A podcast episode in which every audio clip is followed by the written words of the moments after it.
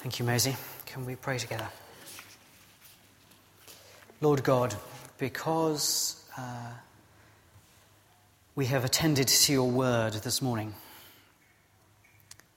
may we find ourselves entering further into those lines we've just sung Rejoice, your Lord is King. Amen.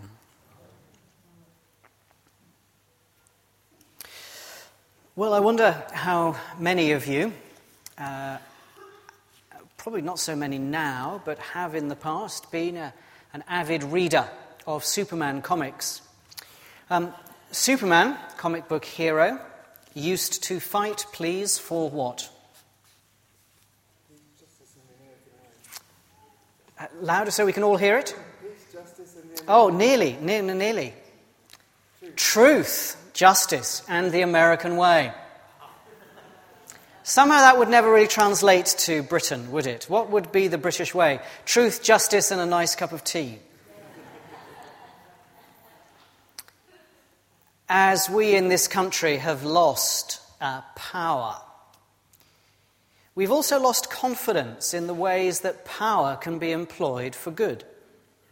Our long history has taught us to be nervous of power. It's not surprising it was a British historian who pointed out that power corrupts and absolute power corrupts absolutely.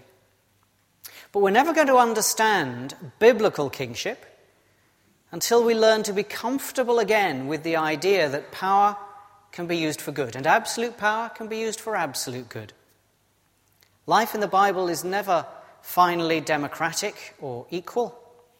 There is one who is set apart, utterly good, utterly powerful. So let's begin with our psalm, if we may. Would you please turn to page 569 in the Bibles?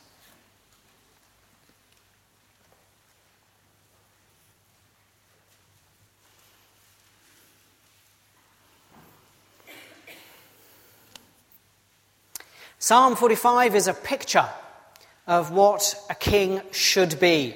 And notice that it's a picture of what a king should be.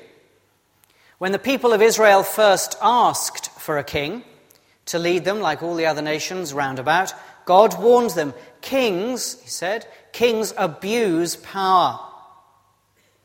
And so there was lots of nervousness around kings. And the kings that they got did indeed abuse power. But that itself left open a hope a hope of a king who would be faithful and true and just what a king should be. And what a king we get in Psalm 45. It's a psalm for a king's wedding. And this king excels in every department. In what he says, according to verse 2, his lips are anointed. In what he does, he conquers. It's his kind of it's his job. Uh, it's what he does. I'm a king, it's what I do with a mighty sword and in splendor and majesty, according to verse 3, he rides out and is victorious. And in who he is, what he says, what he does, and who he is. He is virtuous. He's defending truth, humility, and righteousness. Uh, it's extraordinary, isn't it? There he is with all this majesty and splendor, and his job is to defend humility. But that's what it says. And there's no problem here for the writer linking virtue and power. None of that nervous British thing about power. He endures, and everything that is his is beautiful and fragrant and joyful. And yet, this king, this king before whose iron scepter nations will fall, is himself, according to this psalm, held completely captive. He is in thrall to the beauty of the young woman he is to marry that day. She alone has passed through his defenses and got to him. And the poet looks to the days when the sons of this marriage will be mighty princes throughout the land. Well, uh, uh Rolf Harris is a performer who's famous for a number of things including an unusual ability to paint a picture, such that only very late on in the process, as the penny drops, is it possible to see what it was. And he has that tagline, which many of us will remember Can you tell what it is yet? Well, we can read this psalm written many hundreds of years BC, in the days of the kings, and we can ask, Can you tell what it is yet? And if you couldn't anyway, then one glance over the page at, at verse 6 makes it a giveaway. The poet addresses the king as God. Your throne, O God, will last forever and ever. And we know he's not talking to God at that point, because in verse 7 it says, Therefore, God, your God. This is God who has a God. As one by one the kings of the Old Testament prove themselves to be a complete disaster and a clear demonstration that power corrupts, the hope begins to grow that there will one day be a king for whom it's not true a king who does what a king should. But it's going to have to be a king who is in himself some way, in some way divine. So bad are the kings that the only way that they can envisage being rescued from this mess of unholiness that the kings are is to think, well, one day there's got to be a king who's actually got something of God about him. I became a Christian uh, about the time that I went to university. And while I was there, I heard lots of talks, lots of sermons, lots of evangelistic presentations. And preachers were rather fond of saying, What do you say about Jesus? You may, may have made him your Saviour, but is he your Lord? And it's not a bad thing to say. I guess there were lots of people who responded who'd seen Jesus on the cross as someone who died for their sins, rightly. That's what he does. But had never asked him to direct life in the future. Sense they got stuck at the cross and hadn't realized that he, he is raised to life. So it was a good thing, perhaps, to say he may be your Savior, but is he your Lord? But I've got a bigger hope this morning. It's that any of us who have Jesus in a category, my Saviour, good, my Lord, better, will actually move on to say, yes, he's not just my Lord, he's the Lord. He's the King. And Revelation 19 is a good place to go for that. So please move forward to page 1248. And that's where we see, really, the coming to pass of this Old Testament hope, longing, Revelation, the whole book, is a series of visions given to the elder, as he's called, the elder John. And that's probably the young friend of Jesus who had run to Jesus' tomb uh, with the uh, disciple Peter. And in this vision, John sees a white horse with a rider. Now, throughout the Bible, the horse means pretty much just one thing war. The Israelites were defeated by Philistine armies with chariots and horses. The kings of Israel measured wealth according to how many stables of horses they had. So this is no longer, if you kind of think, if you have that sort of resonance, the picture of Jesus riding into Jerusalem on a donkey, a symbol of peace. This is now revealed as the horse for the king, who makes war on all that stands for injustice, all that stands against him. And to the power of that mighty warrior, there are allied all the virtues of the ideal king. He is, according to verse 11, the one who is faithful and true. He judges with justice. He has the purity of fire in his eyes and the power of crowns upon his head. He's not even revealed wholly in this vision. There's always that something which you will not grab hold of in this king, for he has a name known only to himself. And his role is dreadful, full of dread. He rules with an iron scepter, and he treads the winepress of the fury of the wrath of God. For this is the role of the Word of God according to verse 13. He who is, according to verse 16, the King of kings and Lord of lords. And if you're missing from this picture all the delight of that marriage psalm with its gentler music, then by all means go on a couple of chapters to chapter 21, where the bride of this warrior king is revealed to be the church of God who has captured his heart. The winepress of the fury of the wrath of God. It is a dreadful, awful image. And we can tell a great deal from how we react to it.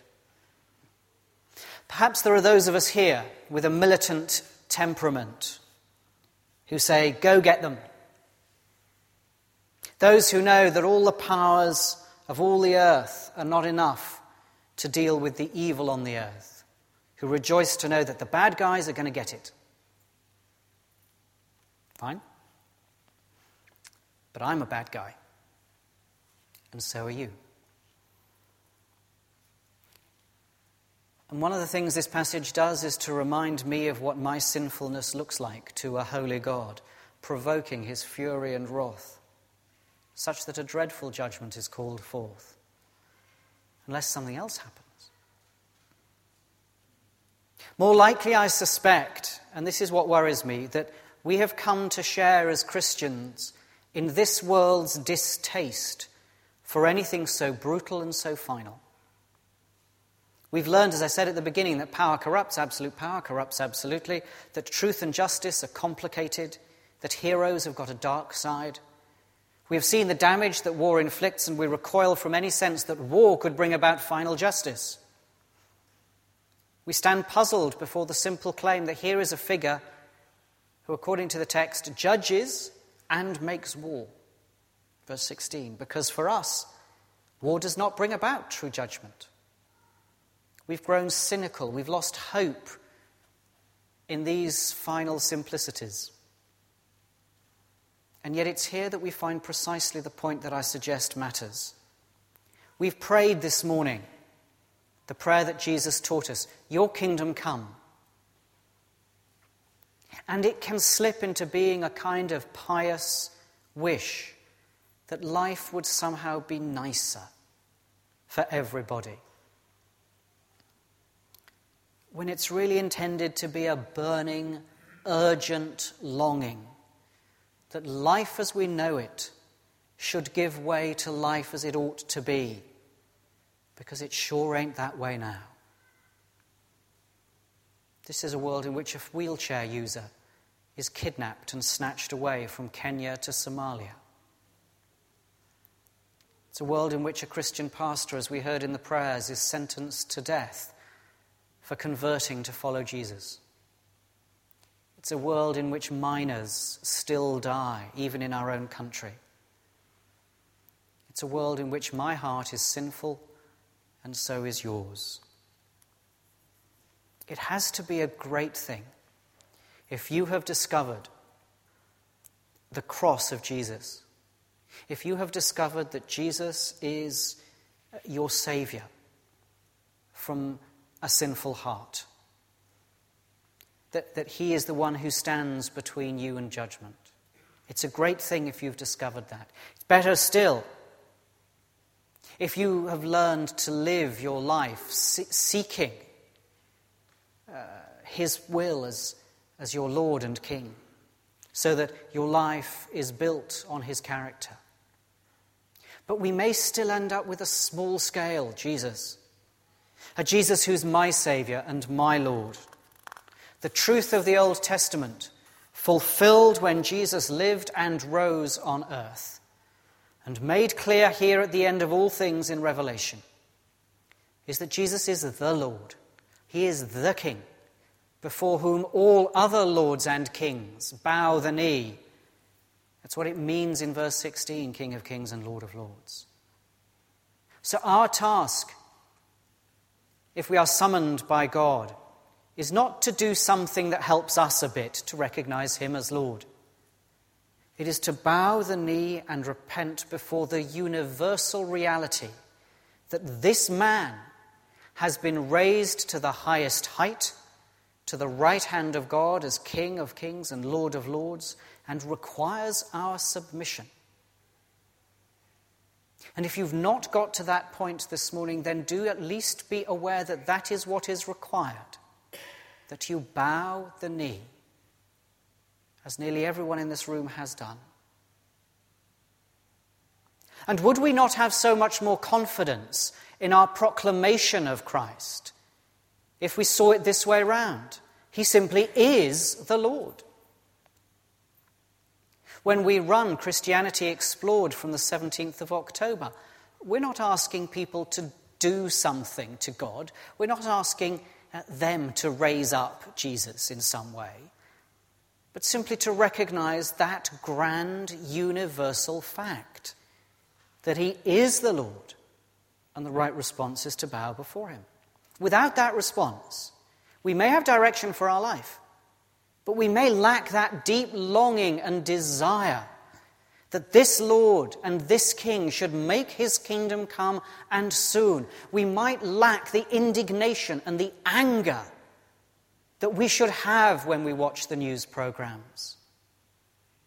Jesus enthroned as king is the only hope for a world in which bad things happen, in which bad things happen to you and me, and in which we make bad things happen for others. Because any other solution does end up using power corruptly.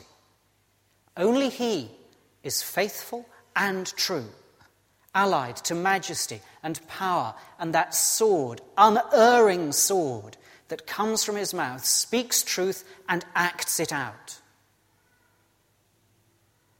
If we have read Psalm 45 rightly, then from some deep place within, a place of joy, we will long that it should be so, for that King to be enthroned. And if we read Revelation 19 rightly, we will say from the depths of the world's pain, Put it right. Come, Lord Jesus, come. Put it right. And He will beginning with your heart and with mine, He will put it right. If He is not Lord and cannot put it right, then we are the most hopeless of beings on this planet. But if He is what these words claim that He is, then this world and all its peoples caught up in terrible events and pains, then we and they and all can have final hope. But only if He is King of Kings and Lord of Lords. Let's pray.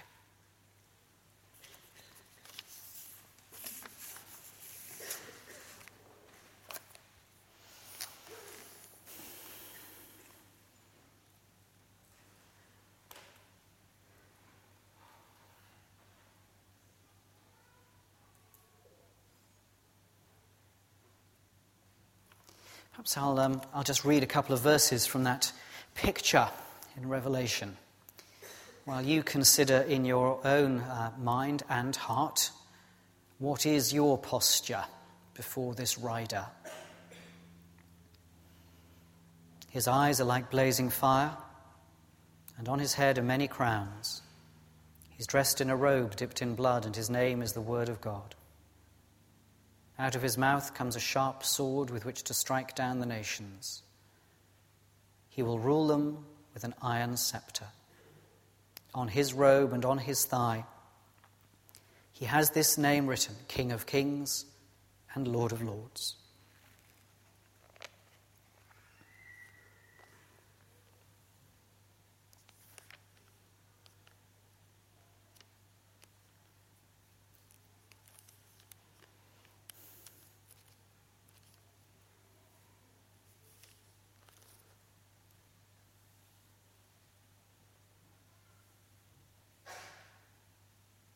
Lord God, forgive us whenever we make Jesus uh, smaller, convenient, and pocket sized. A God to carry around with us.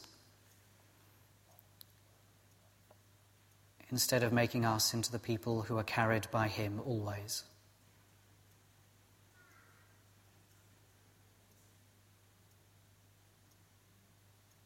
We sing our songs, we've sung them many times, that you would reign in us again. And we pray that genuinely from hearts that may have lost that habit.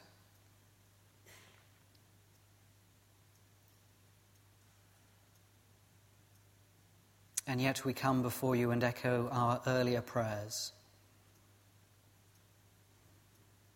That as Jesus is the Lord of Lords, as he is the King of Kings, so this world would know it, and he would have his rightful place in a world that desperately calls out for his justice and truth to come to pass. Amen.